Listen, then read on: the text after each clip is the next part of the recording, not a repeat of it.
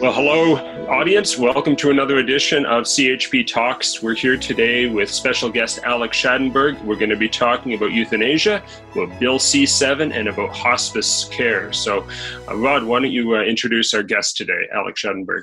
Yeah, well, we're very uh, pleased and blessed to have Alex with us today. Alex is the executive director of the Euthanasia Prevention Coalition. Excuse me, he's also the chairperson of the EPC International since November of 2007. He's the author of several books, uh, participated in producing some good films on the euthanasia deception documentary. Um, Exposing Vulnerable People is a book of his, and he's uh, a world traveler, or at least a world speaker. He's spoken in Australia, has been invited to a number of other countries uh, New Zealand, Hungary, Switzerland, Belgium, and most of the U.S. states. So uh, anyway, we're pleased to have him here today on CHP Talks, and and Alex is a great friend to uh, the pro-life movement, both from uh, conception until natural death, and certainly the last few years there's been a lot of focus on.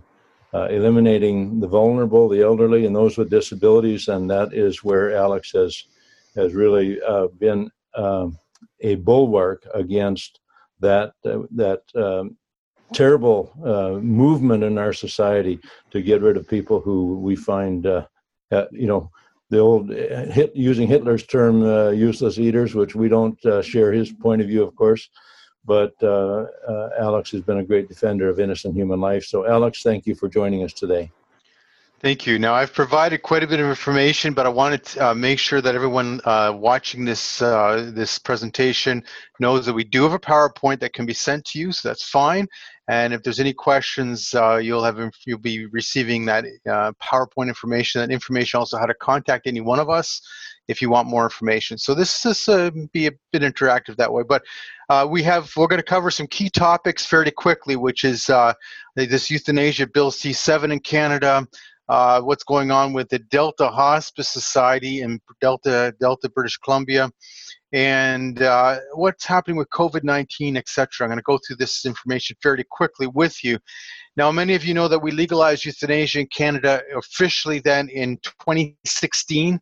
The bill was passed. It was Bill C-14 was passed in June of 2016 what happened is is that the bill had several things within it that uh, uh, that were being challenged. One of them was this whole thing about natural death being reasonably foreseeable. So the bill said that you could only have euthanasia if your natural death was reasonably foreseeable. Now, this was a crazy sort of idea because all of our natural deaths are reasonably foreseeable. Nonetheless, uh, this was brought to court, and a Quebec Superior Court Justice Baudouin uh, struck down that part of the law in September of 2019. Now, what did this mean? This meant that when you strike down the part of the law that says your natural death is reasonably foreseeable, that meant that people who were not dying could have euthanasia. Now, that was happening already anyway, but I mean, you didn't have to be dying at all now. So, what that means is that the previous, the original law, which is still in place, says that you could die by euthanasia if you have physical or psychological suffering. So you have to understand psychological suffering is not defined by the legislation. The caveat was that your natural death had to be reasonably foreseeable, which was sort of like a holdback. Now that that's been struck, it means that anybody with physical or psychological suffering that they deem, so it's it's personal, not right uh, societal perspective that they deem unacceptable. So what happened is, is that the federal government and the Quebec governments did not appeal that decision. So the decision, even though it was a lower court decision, never went to the Court of Appeal, which is a very wrong thing to do. You have to appeal these decisions, even if you agree with them, simply because they become then precedent, right? So this is what's happened. On February 17th, then, the federal government asked for the, an extension because they were given uh, only uh, six months to then implement a new law, but we had just gone through an election, right? And so they were given till July 11th. And as you know, uh, the government never implemented uh, the bill because of COVID 19. No, that's good they haven't implemented the bill. The bill is actually a disaster. On uh, February 24th, they introduced Bill C 7. On June 11th, they asked the uh, the Quebec court again for another extension, and now have been given to December 18th 2020 to implement a new law in Canada. Now, let's get this clear. They don't actually need to implement a new law because how things work, whether I agree or not, doesn't matter. How things work is once the Quebec court struck down that section of the law and it was not appealed, that becomes then the law. Therefore, uh, as of now, December 18th, 2020, whether I like it or you like it, it doesn't matter. We, we're totally opposed to it. Nonetheless, uh, one's natural death does not need to be deemed reasonably foreseeable. Okay, the government said that the extension uh, uh, uh was uh, not finished because of COVID 19. And in fact, that's a good thing. A Parliament has also said that they're not going to renew debate on any issues until sometime in later September. So now you have to start putting this in perspective what's going on here. They're only debating issues related to the COVID 19 and the finances right now. And um, they have uh, also um, this whole question of when there's going to be committee hearings, receiving submissions, we have no idea because they're not coming back until late September at the earliest to deal with anything like this. So what does Bill C7 do? And this is very important because Bill C7, according to the court decision, the court decision only required the law to change that would then eliminate that your natural death had to be reasonably foreseeable, which is not an only thing. That's pretty serious, actually. But in fact, what it did is it went far be- beyond that, Bill C7. So, Bill C7 permits a doctor or a nurse practitioner to uh, also then lethally inject someone who's become incapable of consenting. This is a very interesting thing what it did. So, what it said is that some people have been approved for euthanasia who are capable of consenting, but then in the process between the time of being approved and actually the time of having someone come to inject them, they became incompetent. So what Bill C7 does is it says it doesn't matter if they become incompetent. Uh, if they were approved, we can kill them. Now you have to start thinking about what this means. This means that somebody loses the right to change their mind. Hmm. That's what it means. So there's that Dutch case, the case in the Netherlands that went to the Supreme Court about the woman who had asked for it in her power of attorney. She'd asked for euthanasia if she were in this situation. And what happened is, is the doctor came to do it. The woman was incompetent. They asked. She said no. She said no. And so what happened is they put a sedative in her coffee. She continued to resist, so a family member held her down as she was injected. This is the kind of thing that would be allowable under Bill C7 if it were to pass, okay? Because once she's once she has been approved, she loses the right or he loses the right to change their mind. Now remember, we're only talking about semantics here. You're already allowing killing. Right now, we're just talking about the rules around killing. Let's be very clear about this. Right. Bill C7 also waives the 10 day waiting period. So that means somebody could go to the doctor having a bad day, ask for euthanasia, and die in the same day. It's a mm-hmm. bit of a ridiculous concept if you think about it. As, ma- as much as we talk about the Netherlands and Belgium, etc., they do not allow euthanasia the same day and uh, this bill would allow that. But then what it did is it created this two-tier situation. It said, well, if your natural death is deemed reasonably foreseeable, which is ridiculous because all, all of our natural deaths are reasonably foreseeable, then you can die without a waiting period. But if your natural death is not deemed reasonably foreseeable, so let's say you have some chronic condition, but you're not in any way dying, then you would have a 90 day waiting period. So what's crazy is this would allow anybody to die by euthanasia who's experiencing some chronic conditions, so long as they are willing to wait the 90-day waiting period. Uh, what it also does is it creates an inequality in the law. Now, if you know anything about Supreme Court decisions and court decisions that we've experienced over the last since uh, Trudeau brought in our Charter of Rights, once you have an inequality in the law, that usually gets challenged and struck down. So by putting in a two-tier law, they actually created a system which will get struck down by a future court decision. Uh, Bill uh, C7, though, claims that it will not allow someone with mental illness to die by euthanasia, but it's a false claim. So what they did is they put in the definition that mental illness would not be considered a disability, disease, etc., which means that you couldn't ask for euthanasia for mental illness, you would say. It does the bill the, the language of the legislation does not define psychological suffering mm. so by not defining psychological suffering in fact it is not eliminating euthanasia for mental illness because mental illness can be defined as psychological suffering You see, you have to define the language if you're going to prevent something. And in fact, it doesn't do that. So, in fact, it's all a lie. The government did some polling and they found out that Canadians did not want euthanasia for mental illness. Therefore, they put this caveat in the bill. But by not having a definition, in fact, it doesn't actually accomplish that. This whole reasonable death thing is actually another serious problem because what does it actually mean? There's no definition for it. So, in fact, we're, we're going down this road to becoming uh, very quickly the most, how would you say, permissible killing regime in the world. Because the Netherlands and Belgium, as much as there's so many problems going on there with the killing by euthanasia, they in fact have tighter controls and definitions than in fact Bill C7 would allow. When Bill C14 uh, was implemented, we made it very clear that at the time that uh, this is the kind of thing that they're heading for. But in the bill, it said that there had to be a mandatory review of the legislation. So that mandatory review was supposed to begin in June of 2020. Well, as of the recording here we're doing, it's July of 2020, and we've not seen a mandatory review. Wow. So I'm sort of wondering where this is all going to go. Is the government actually interested in a mandatory review? Are they actually interested in an open, how would you say, examination, a truly free and open examination? I'm not sure, but I will tell you something else. And uh, I know all of the people watching this have some political uh, uh, astute nature to them, or they wouldn't be bothering with all this.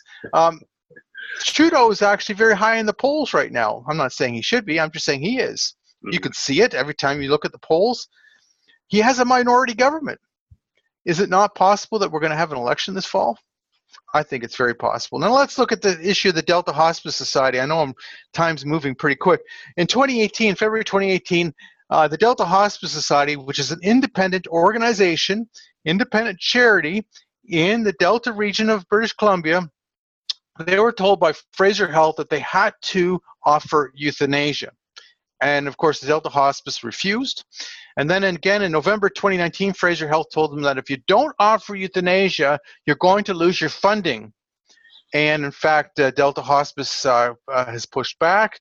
In December of 2019, so the month later, it was actually only a couple weeks later, Adrian Dix, who's the health minister for British Columbia, said, We will remove your funding if you're not going to offer euthanasia. Now remember, this is an independent organization. This is not a government-run organization. This is not, let's say, uh, Delta Hospice, which is run by Fraser Health. It's an independent organization that's receiving funding from the province of British Columbia.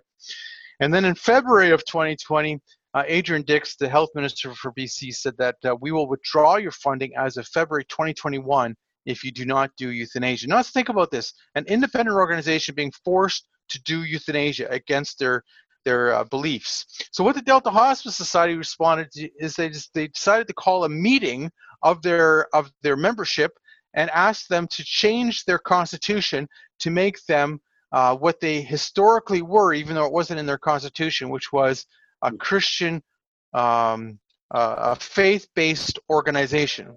They were founded that way. They've always been that way. It's just that it's not in their constitution. So by adding that they're a faith-based uh, hospice into their constitution, they would not be forced to do euthanasia. And what's happened is, is that a, a local uh, member of the community took that to court, and they sadly won the court case saying that the Delta Hospice couldn't call this membership meeting uh, unless they allowed memberships to be fully available to people um, across the region.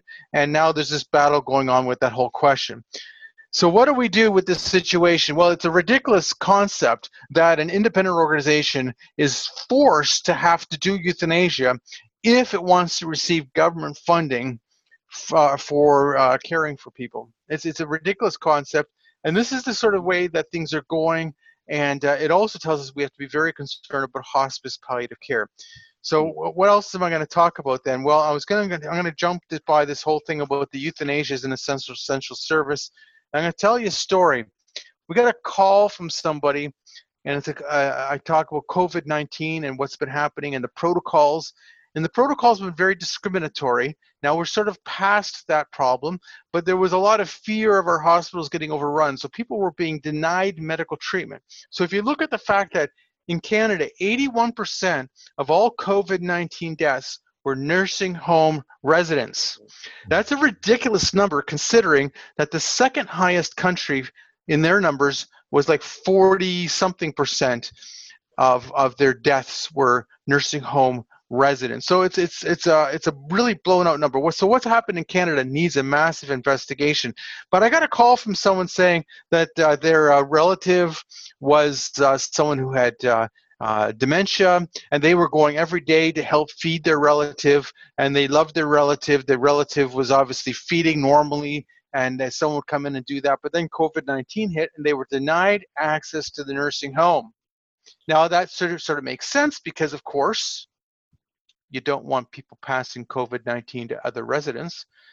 Nonetheless, nobody fed that relative. Nobody fed that relative. So that the she was talking actually it was her father. She said her father lost 35 pounds, and near the end, the nursing home convinced the family member who was in charge of making decisions that what we should do is just provide morphine and not bother with feeding and uh, because that would end the suffering. Now at that point the father was really skin and bones. No one was feeding him. He needed assisted feeding. No one bothered.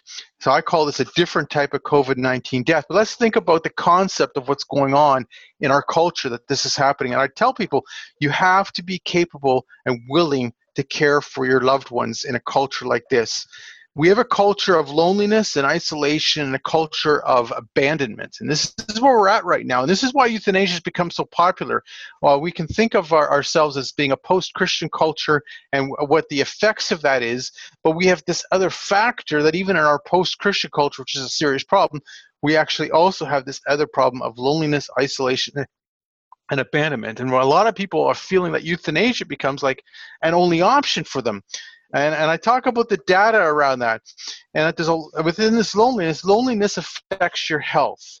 And so I've been talking to a lot of people lately about the fact that how do we change this culture? How do we uh, deal with this issue of euthanasia and assisted suicide in such a culture of loneliness, isolation, and abandonment?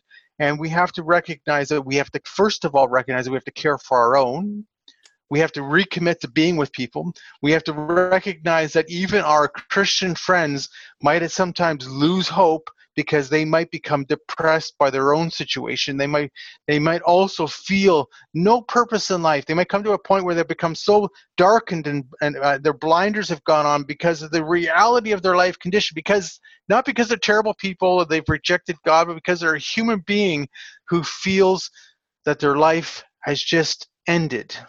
Hmm. And you might say, how could that be? Well, because we're human, we're weak, we need each other. We're made by God to be uh, codependent, to be with others, and this is how we are. So we have to really recognize that. How do we protect uh, societies? We first do that by protecting our own, and then we have to recognize the need to go out and be with those who we know. This is a very important thing. How do you stop euthanasia and assisted suicide in this culture? Well, we can't count on the law right now um, you can't count on this government. No. That's not going to happen. Um, I don't know what the next government's going to bring us. I have no idea. I'm not clairvoyant, so I don't know. Um, but I don't know if it's going to be that much different. I can tell you that there's things we can do, yes. But I can tell you that a caring society will make a difference.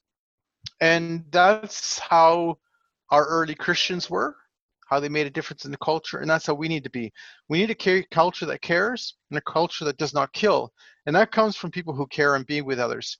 Uh, and I say this to you because um, many of us would say that we're going to be shocked in the future. We're going to say, "Well, so and so, I heard they died by an assisted death. How could that have happened? This was such a wonderful person." Sometimes people become so down mm. in their isolation and in their emotions and in their human frailties that they make decisions that they would never otherwise make. And guess what? The cheerleaders will be there to make it happen. And that's the sad reality here. So we have to recognize the importance of how we care for other others. You know, so these COVID-19 uh, protocols have opened this up to us even more. What's going on in the world? So I'm going to say, so what's the bring back? Uh, Bill C7 can be defeated. They're going to tell you it has to be passed because of the fact that, um, well, you know, there was a Quebec court decision. But remember, whether we agree with the decision or not, it becomes law anyway mm. because it wasn't appealed. Bill C7 goes far beyond that. It's a very dangerous concept here. It can be defeated. Uh, these, uh, secondly, there might be an election, which mm. might stop it also. You know, once elections are called, everything goes by the wayside for a while. Um, we'll see what happens. But what I can say is that silence isn't helping us. Uh, we must be loud about that and very clear about that. And in the culture itself, we must recognize that we are now called as a people who have faith to recognize how we truly care for the other. That's what we're called to do because there is no other way to provide protection and care in this cultural milieu, if you want to say that, uh, other than me caring for others and being there with others. And that's there's no other way to do it. And uh, if you guys have anything to comment on, I know we're near the end of the 20 minutes. Well, we're going to carry on because you've got this PowerPoint that you're still going to go go through. Uh, I just went through it with oh, you. Oh. Whether it's that we can email, if anybody wants to see the PowerPoint, we can email it to them. Okay. I, and I, there's more, actually, more in the PowerPoint than I actually went through. I jumped through it because obviously um, we have a time frame, and I want to want to honor that. So. Okay, I was I was sort of waiting for you to say now we're going to start the PowerPoint. I knew you were. It's okay, Rod. I've been going through it. It's all good, and. Okay. Um, well, if that, anybody wants to see it, we're happy to send it to them. And, and, and you're happy will, to send it to them. Of course, help the uh, people on the uh, podcast who will only hear what you have to say. And you've said a, a tremendous amount. One thing that uh, I thought deserves mentioning is that the government talks about it's concerned about suicide, like the ordinary yeah. old fashioned kind of suicide where someone loses hope and then they go kill themselves. And the government has always talked, oh, we got to do something about that. And yet the government itself has become a facilitator of suicide. And that's uh, right. tragic. Now, this is actually, let's be clear also, like a lot of people a bit confused about what the law allows. The law is actually allowing homicide. A euthanasia is lethal injection. So when we legalize euthanasia, we legalize both euthanasia and assisted suicide. Assisted suicide is when we provide the drugs and someone takes it themselves, which is a form of suicide. Whereas euthanasia, the doctor or nurse practitioner actually is injecting you, which is homicide. When someone says to me, "Oh, it's my body, my choice," Alex, uh, don't stand in the way of my rights. I say, "Well, wait a second. What are you talking about? You're talking about giving a doctor or nurse practitioner the right and law to lethally inject me, to kill me, which is homicide." Yeah.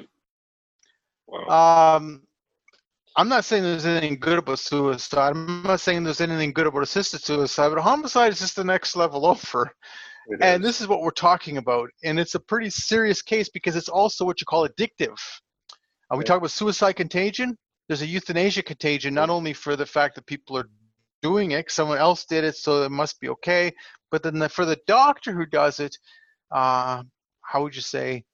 It becomes something that you it's a, there's a power to it right? There's a feeling of look what i did. There's a, a contagion to it. Yes. And you're by putting doctors into that position of um, well some of them are effectively being obligated to kill regardless of their conscience. Yes um, and uh, it's really bringing out the worst, right? It's going to eat away at the souls of doctors who are already extremely stressed in the profession, and uh, now facing this huge moral conundrum. If they put it aside, um, it will, you know, eat away at their conscience, eat away at their soul. And if they actually try to deal with it, they're going to be told that they have no choice in some cases, right? Right. Um, we should actually do a show on that if you haven't already, which is the whole issue of the conscience rights question. You might have done a show on that already. Uh, the fact of it is, is that uh, in Ontario, it's the worst because uh, doctors are told they if they don't have to do the act, but they must do what they call an effective referral, which is in fact being complicit with the act. Right. Yes. Any of you who are listening or watching and want to know more also about the Delta Hospice Society, the communique from CHP this week was on that topic. So go ahead and read up on that as well. That's on chp.ca. Um, while you're on our website, if you're not a member of CHP, please become a member. And uh, Rod, Alex, do either of you have a final thought before we uh, sign out here? Uh, go ahead, Alex. Well, the ridiculous nature of all of this is that what started as the concept of freedom, choice, and autonomy, which was a lie. It's not about freedom. It's not about choice. It's not about autonomy. It is about abandonment. Yeah, absolutely. It is about abandonment. Has become the pressure upon people to actually do an act. which is where you have the Delta Hospice Society, physicians being told they must do an effective referral. You also have the situation of people, what do we do with people who are, let's say, in the northern territories or things like that, who are asking for this? Now we're, we're having to be uh, forced to be complicit with this whole thing by sending them and being part of it and paying for all this money for it. It's all become um, an ingrained nature within how we kill in society rather than how we care. Rod, did you have anything you wanted to add to that? No, I'm going to uh, put up the final slide of this uh, PowerPoint anyway, uh, so that people can get the information how to contact Alex. Uh, and of course, they can uh, contact us as well. Just hang on a second here. Just put it back up. It was up there a second ago. Yeah. And uh, the fact is, there it is. And the fact is that they can email me or they can email you. And and I did the PowerPoint just so uh, we would have information for people if they requested it. Right. Well, lots we, of calls. Uh, okay. It's, it's just good. Tremendous that you uh, were able to share with us today. We appreciate your time, Alec. Um, we value you. Sorry, now that's my phone going off here so I say we, we bring this wonderful presentation to an end as our phones keep ringing, and um, and okay. anybody has any questions or concerns, we could do another show again on another topic. All right, and we will have so. PowerPoint uh, available to anyone who wants it. Uh, and here's your contact information for Alex, and of course you can reach us at chp.ca. All right. Thank you all for listening. Thank you all for watching. God bless you, and we hope that you'll join us again next week for another edition of CHP Talks. Thank you, Alex. Thank you, Rod. Thank you.